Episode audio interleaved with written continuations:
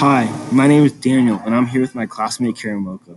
Our topic is about COVID 19 and how it impacted his life. You take your time. Karamoko, Yeah. how did COVID impact your social life?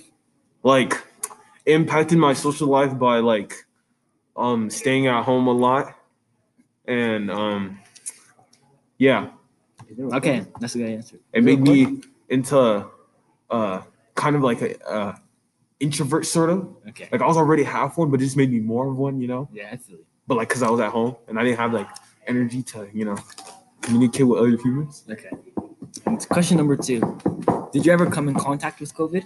Actually, yeah, I have. Um, I don't know. I don't know if I was like at King Supers or something, or at, like a family thingy, you know. But see, if someone like gave me COVID, yeah.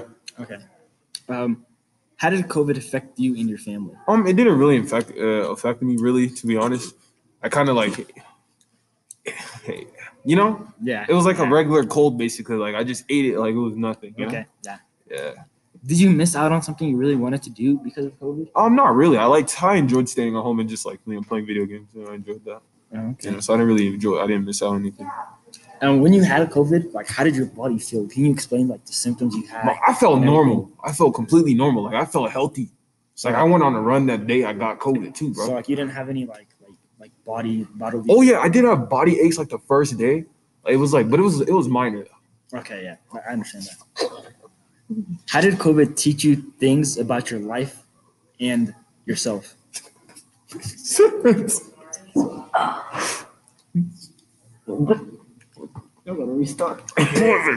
Bro, we were.